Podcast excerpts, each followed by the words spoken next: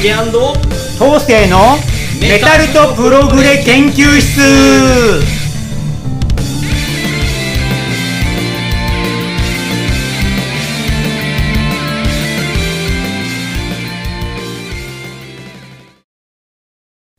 はい皆さんこんにちは。ジュリアンコンカッセの竹です。メタルとプログレ博士緑川東生です。はい、えー、皆さんいかがお過ごしでしょうか？年末ですね。もう年末でだいぶ寒くなってきてますけれども、そうですねついに布団出しました。僕 なんか布団かけてなかったんだけど。なんか夏も同じようなことで話してましたけど、え冬にも負けたくないんですね、えーこんな寒さに負けてられませんよ。でも布団出しちゃいました。ついにちょっと負けちゃった。でもあの暖房は使エアってないコンはなし。エアコンなしです。エコ。エコ人間ですから。それこう自然といつも戦ってらっしゃる東生さんですけれども。サバイバルですよ、はい。こう見えて僕サバイバルな男なんです。サバイバルなメタプロ博士です、ですね、まああの今年残すところあと2回のあの放送になるんですけれども、はいうん2021年が終わろうとしてますけどもなんかあっという間でしたね。もうあっという間、何があったか思い出せない。わあっという間すぎて、いやもうあの全体的にはね全世界的にはもう本当にまたコロナでコロナコロナであの明け暮れたあの1年だったと思いますしまだ終わってないですしね。うん。で、まあ、オリンピックもありましたし、うん。本当にいろんなことがあったわけなんですけれども、えーまあ、僕らのこの番組がスタートしたのも、まあ、2月だったんですけれどもね。はい。あのまあ、約10ヶ月にわたってあの続けてきてるわけですけれどもまたね来年も頑張ってやっていきたいなと思っておる次第でございますが、はいよろしく。はい。よろしくお願いします。であのジュリアンコンカッセ我々のねバンドとしてもですねえーまあライブ的にはまあ2回ですか、うん。2回やれたんですけれども、来年はねもうちょっとやりたいなとえ思っているところですがー、見ましょちょうどね、はい。先週ですか。あのバンドの忘年会も やりましたけれども、ね。どうでした？僕静かにちょっとみんなの話聞いてただけ本当ですか？うん。なんか一番ハッスルしてませんでしたか？そんなことない。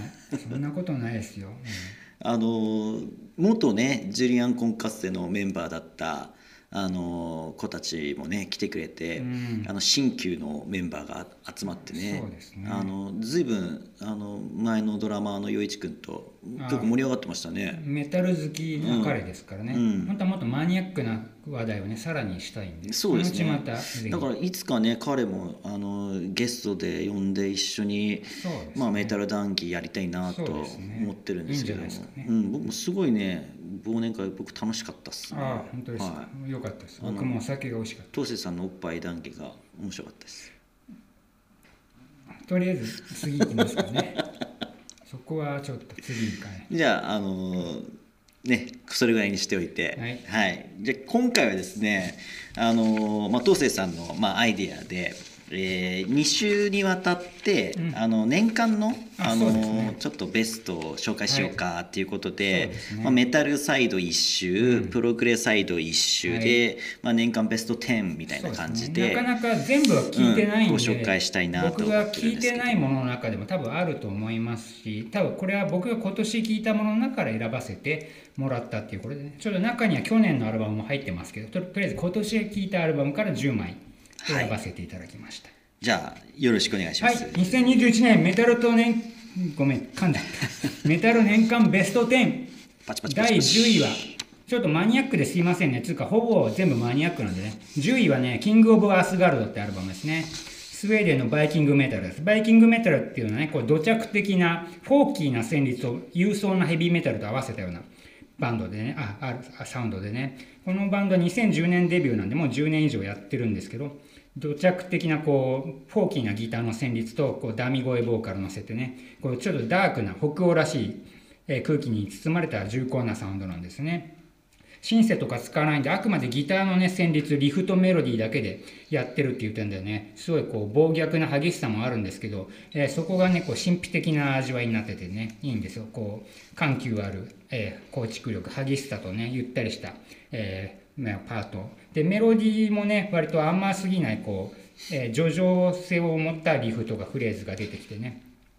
北欧、まあ、スウェーデンらしいっていうね寒々しい世界観を感じさせる、えー確かにスウェーデン語かなんかで歌ってるのかもしれないですね。すごいこう迫力ある、えー神話北欧神話とかもね多分テーマにしてるアルバムなんで、えーバイキングメタルとか聞いたことがない方がねいたらねもしよかったらぜひ聞いてみてくださいね。あの北欧にはねバイキングメタルっていうジャンルがいっぱいあるんですよね。エンシフェルムとか、えーっとムーンソロウとかね、えーいろいろこうバンドがあってチュリサスとかね、えその中でも今年のバイキングメタルの中で一番良かったのはキングオブアースガルドこれを10位にさせていただきましたね。えーということでね、次いきますかね。僕のこの、えーランキングはね、ホームページとか、緑川東生のホームページとかね、載せてますんで、興味あったら後で、えー見ていただいてもいいかもしれないですね。じゃあ次いきます。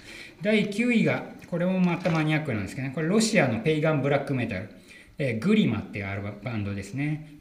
まあ、ロシアのメタルってあんまり聞いたこと馴染みのない方も多いと思うんですけど割と最近ロシアからもいろんなバンドが出てきてねこのアルバムはねグリマの「Wheel of the Primordial」ってある、えータイトルなんですけど、えー2015年にデビューしたバンドですね。1曲目からいきなり柔らかなアコーディオンの音色から始まるねフォーキーな感じで。でシンセも入っててね、まあ、ボーカルはこうダミ声ブラックメタル寄りなんですけど、それで激しくブラスト疾走しでペイガンでねフォークブラックメタルメタル的な土着性を感じさせる感じでねあとはクリントンの割と綺麗なギターとかでねあとアコーディオンの音色がこうすごい、えー、牧歌的なんですよね。でお約束のブラックメタルらしいトレモノのベロレロレロレロレロってギターのリフですね。あれを乗せた激しい疾走感が感じさせて。まあ僕割とブラックメタルとか好きなんですけどね。その中でもこう幻想的な寒々しい感じ上々性がねあっていいんですよね。こう、まあ、シンセとかを使ってるんで割と美しいんですよ。ボーカルがね、まあ、ダミ声っていう以外は。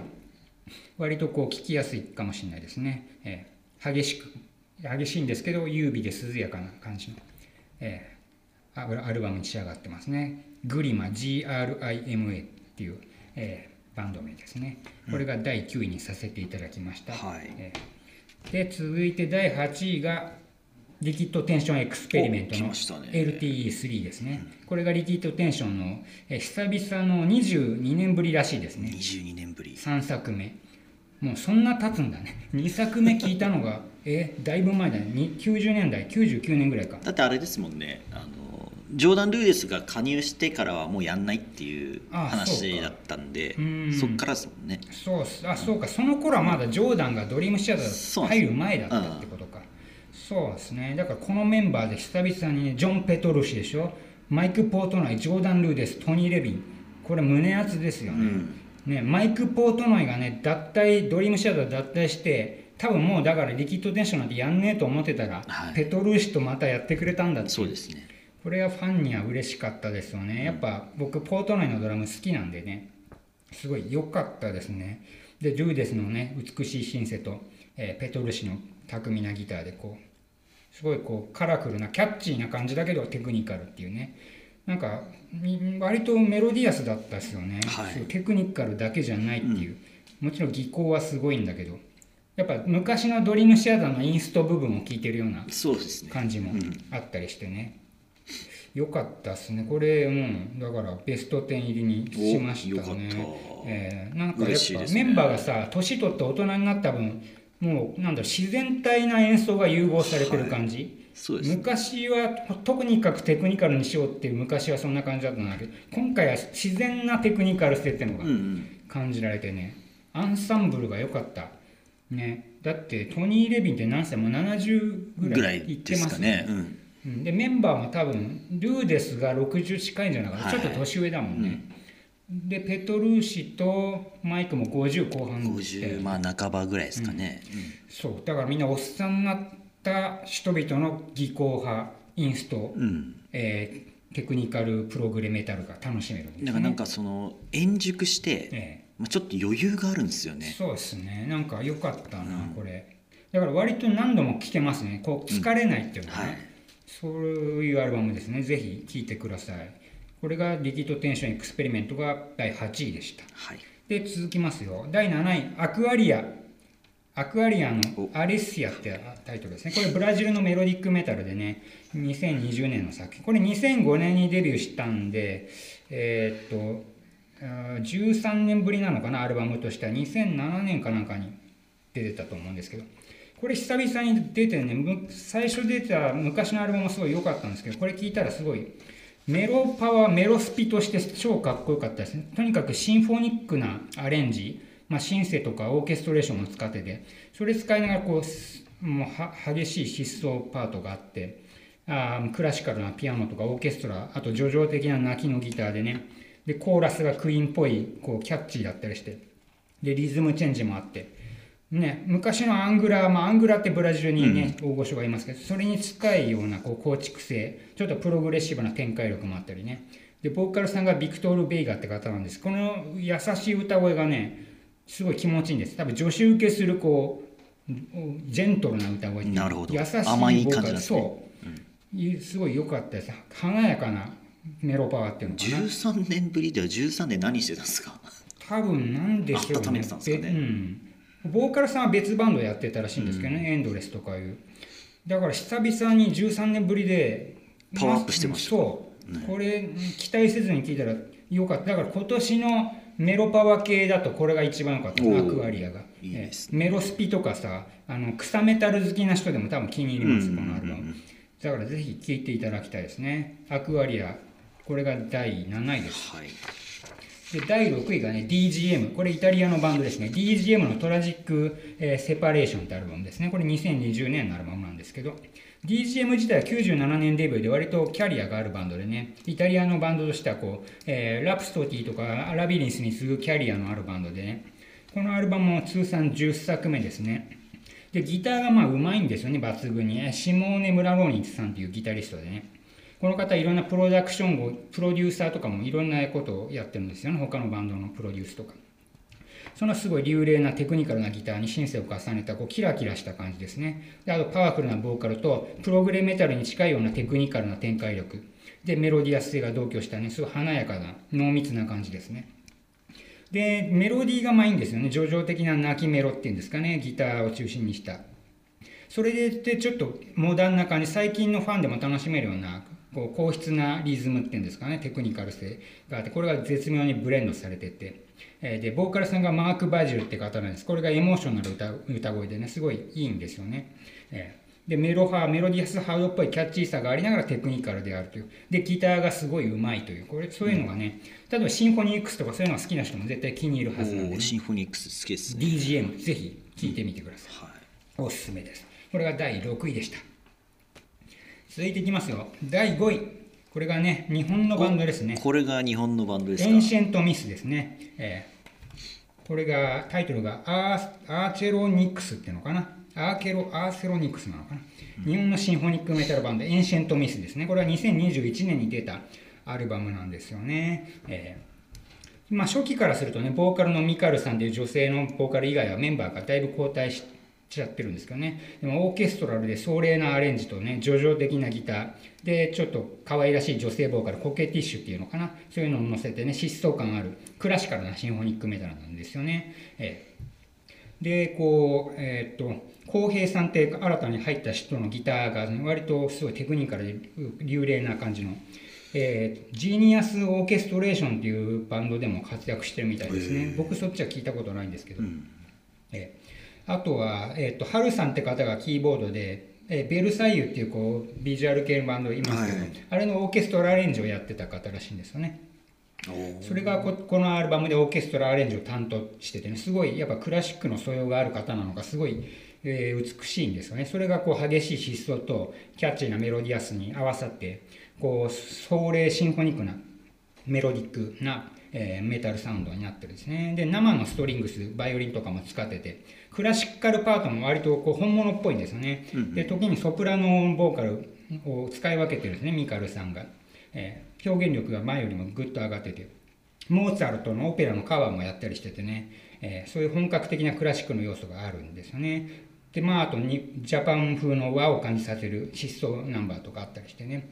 でゲストに日崎さんですね。ベルサイユとかやってた方が参加してる曲もあってすごい出来が良かったですね。ちなみにこのバンドで、えまあ、ゲスト参加してて元メンバーのキーボードのパージーさんって方と僕前一緒にええ。バンドやってましたね、すごい美しい方で。キーボードの先生がすごくえ女性うん、女性ですね。そう。ちょっとジュリアンのシンセもちょっと頼んだことがあったんですけどね。あそうなんですか、ええ。ちょっと、うん、あれだったんですけど、ええ。なるほど。そう。パディさんが参加してたバンドですね、え。ーエインシェント・ミス、えー日本のシンフォニックメタルが第5位とさせていただきました。じゃあ続いてえ第4位ですね。第4位はクレイってバンドですね、えースウェーデンのメロディックロックバンドですね、えーこれ暗いと愛泣くと目を合わせた造語らしいですね。クレイっていうのなるほど、えー2018年にデビューしてね。2作目ですね、えー僕全然知らないバンドでもう何の情報もないまま聞いたらこれがめちゃくちゃ良かったです。えーあのサウンドとしては要するにメロディックロックです。メロディアスハードっていうやつですよね、えーまあ、割とキャッチーでストレートな感じなんですけどシンセアレンジが美しいのとあと、えーエモーショナルなボーカル。いや北欧らしいこうちょっと涼やかな叙情がね感じられるサウンドでね、えーえーと良かったですね。北欧メロハにとまさに北欧メロハの理想郷っていうかね。曲自体は3分前後で割とシンプルなんですけどね。メロディーが毎回こうフックがあるんですよね。こうなんでしょう。日本人好みのこうこうちょっとえマイナーな香りも漂わせながらサビではすごい気持ちいいこうキャッチーなメロディーが出ると2って曲ですか？そう。二枚目ですね。2枚目なのええ2っていうアルバムアルバムですね。ええ。はい。すごいこれ日本人好みだと思います。ねだから80年代の産業ロックとかハードポップを通過したねこう耳心地の良さっていうんですかね。だから僕メロディアスハードっていうとフェアウォーニングとかねああいうテンとかリリアンアックスとかああいうバンドが好きだったんですけどこのクレイってバンドもね、えー北欧めっのちゃメンバーいません？メンバーいっぱいいるね。3 6 8人人ぐらいいるんじゃないですか。いやでも基本メンバー6人だと思いますよ、ええ、だから北欧メロファーというとまさにこれですね。僕の、えーうつうんこうイメージとしては、えーすごいいいアルバムでしたね、えーうん、ラストオータムズドリームってバンドがいてねそれも北欧メロファーの代表バンドですけどそれに負けず劣らずのいいバンド、まあ、今年に関してはこのアルバムが多分メロファーナンバーワンと僕は思いますね。これがクレイの、えー、2ってアルバム。これが第4位にさせていただきました。じゃあ第3位の発表の前にちょっと今度は武さんから僕ですか？今年の気に入りの作品をちょっと教えてくださいよ僕に来るとは思ってなかったんですけなんど、かあればよかったらそうですね。あのちょっとねあのあんま用意してなかったんですけどうーんとさっきね東瀬さんもおっしゃった LTE の,、うんあのリキッドテッシュエクスペリメント3良かったですね。あよかったですね、はい。ドリムシ好きにはたまめっちゃかっこよかったですね、でやっぱりそのポートノイとまああのルーデスとその、えーペドルッシがまた再び共演したっていうのもね、うん。むあのすごく感動したし。ンバーは最強だからやっぱりあのその前にペトルーシのソロのアルバムが15年ぶりぐらいに出たんですけど。出たか。僕まだ聞いてないんだけど。でそれのあのアルバムにも実はねポートノイが参加してて。なるほど。でそっからやっぱりあのペトルーシのギターには、うん。あーやっぱポートノイのドラムが合うなーってすごい思ったんですね。ね、やっぱ長年やってた連中だからね大学ね学生時代から。やっぱりね呼吸するように、うん。本当に息がもうぴったり合合うって感じですよね。だからぜひねあのまた続けてほしいなって、ね。また新しい曲も聴き聞きたいなと思いました僕とね。的にはドリムシに復帰してくれてるもんだからねそうですね。まあそのドリムシもねあの今年あのアルバム出しましたけれども、まあ僕ももちろんもうまだ数回ですけれども聞きましたけれども、どどうだった？あのね対曲があるんですよ。あの「アビュー・フロム・ザ・トップ・オブ・ザ・ワールド」っていうね、うん、あの最初はやっぱりねん？って 思うんですけれどもあのやっぱスルメですね、うん、何回か聴いてるうちにやっぱりいい曲だなっていうふうに思いますし、うん、あの他の曲もあのそんなに長くはないんですけれども、あの洗練されたあの今のドリムシを聴ける、あうん、アルバムだとは思いますので、うん、良かったですね、ああ。うん、前作よりは僕は好きですね。そうか。はい。賛否は分かれてるみたいですけれども、そこまで裏切られるほど悪くはない、ね。よく聞けばちゃんと楽しめるっていうはい。結構か、かっこいいですね。はい。僕も聞いてみます。そうですね。まああとはそうですね。ハロウィンのあはいはい。新作ねマイケル・キスクと、えー、海浜線が、あのまたね再加入してあの7人になってねね。あの初めてアルバムを出しましたけど僕もねたですよね。ハロウィンも11位か12位ぐらいに入ってあ なるほど。ギリギリギリギリ入んなかったんですね。よかったですけど、全曲良かったと言われてはそうでもなかったそれはいい曲が半分ぐらいあったんですけど、うんそそうですね。うん。あの会心の一撃クリティカルヒットと言われるかそうでもないんですけれども、あでもねカイ・ハンセンが作った曲が好き。あのシングルカットされてるあ曲あれあ何でしたっけ、えー。スターホールでしたっけ？あそうですね。あれ良かったさすがカイ・スカイハンセンフォールですね。スカイフォール、うんさすがカイ・ハンセンと思いましたあのね PV がかっこいいんですよあれ。ああそうなんだ。あのねちょっと「スター・ウォーズ」みたいな感じで。ああ、うん。ちょっとじゃあ見てみよう。あれ良かったですね、そんなとこですかね。あとはまああの今年のアルバムじゃないですけどテラメイズっていうバンドの、えーアルバムもよく聴きましたしうん。ちょっとそれチェまあックしていろいうろ聞きましたね、うん、テラメイズおすすめですね。テラメイズオンラップその辺が僕はおすすめなので。ちょっとチェックしてはいみますわ、聞いてください。はい、以上です、はい。い、じゃあ続きましてベスト3発やベスト表します3じゃあお願いします。すいません。ベスト3も全部マイナーなバンドで本当すいませんうん。ベスト3第3位はねホワイトボイドってバンドです。これノルウェーのプログレハードロックバンド、えーホワイトボイドのアンティって言われる。ホワイトボイドですからね、うん。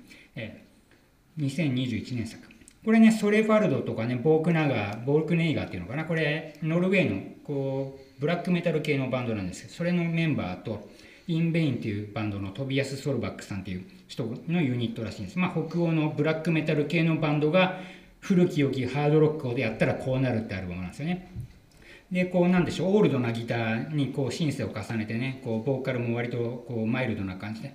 70年代80年代のハードロックをやるわけです彼らが。え。ー、でもただやるんじゃなくてやっぱブラックメタルバンドプログレッシブブラックバンドやってた連中ですから、こうリフとかがメロディーがいちいちかっこいいんです。展開もねでソレファルドってバンド自体がすごいプログレッシブな知的なミステリアスなバンドだったんですけど、えーそれのギターとかの人ですからすごい、えーセンスが抜群なわけですよね。それがこう重すぎないこうキャッチーなハードロックをやっててあとは北欧っぽい土着的なね味わいがあってね。まあ、フォークメタルにビンターソングってバンドがあるんです。それっぽい感じがありますね。あと日本にサイっていうブラックメタルプログレッシブなバンドがいるんですけどそれがよくミクスチャーっぽいこうアレンジをよくしてるんですけどそれっぽいこういろんなセンスを感じますね。こうただのハードロックじゃなくて、えーメタルっぽいのもありブラックメタルもありちょっと、えーファンキーなファンキーとまではいかないけどポップな部分もあり。なんかすごいいろんなことやってるんですね。パッと聞きにはね古いハードロックなんですよ、でもねクロートっぽい音楽好きな人が聞くとねよく聞くとこういちいちかっこいいんですよ。だからぜひ、えーホワイトボイドチェックしてみてジャケはね黒いジャケでななんか人形みたいなのが浮かんでるようなちょっと変なジャケなんですけど、すごい良かったですね。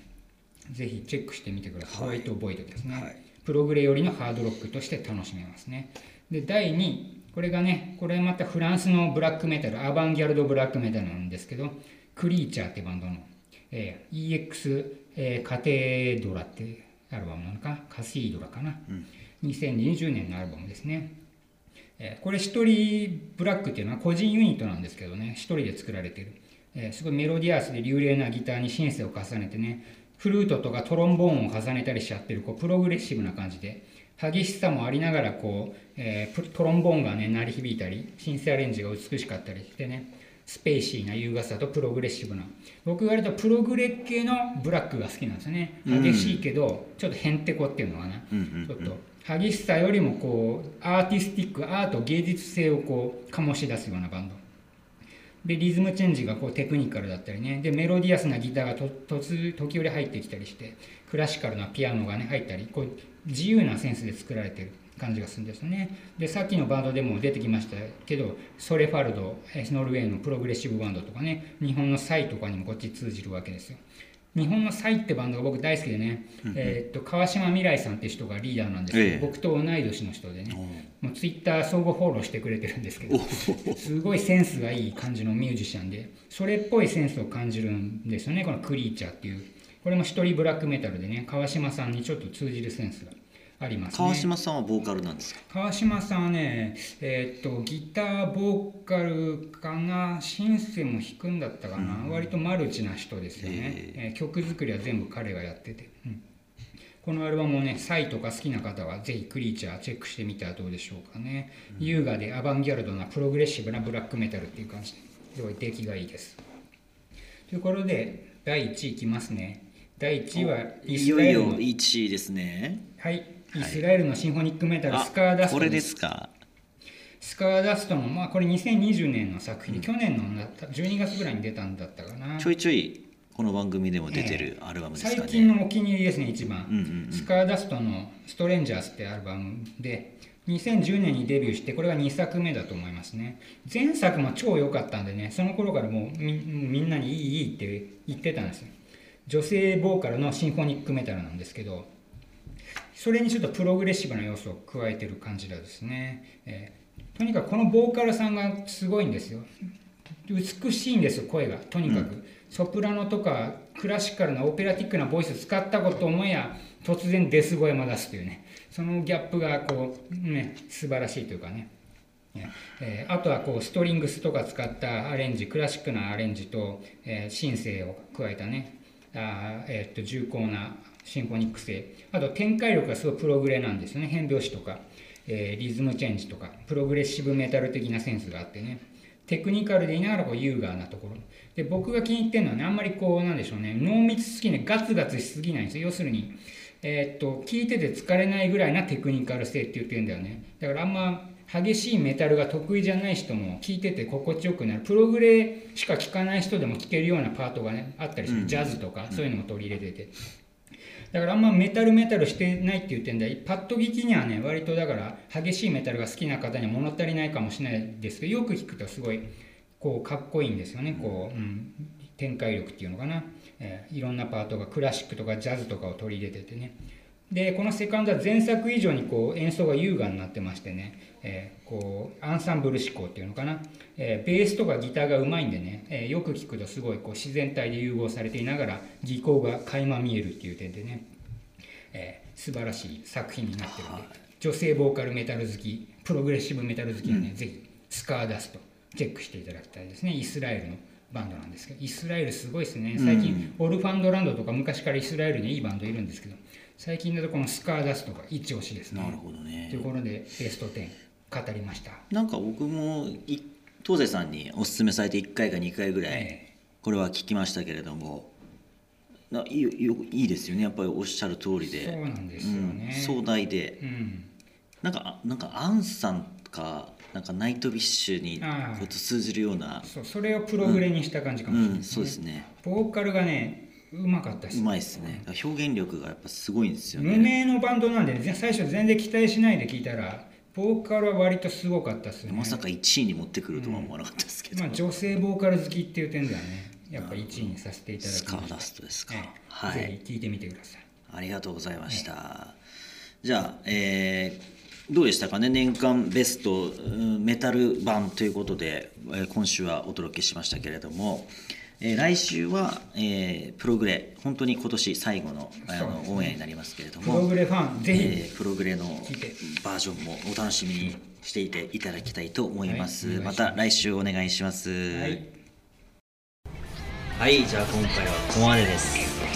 竹と後世のメ歌と研究室でした。また次回もお楽しみに。バイバイ。バイバイ。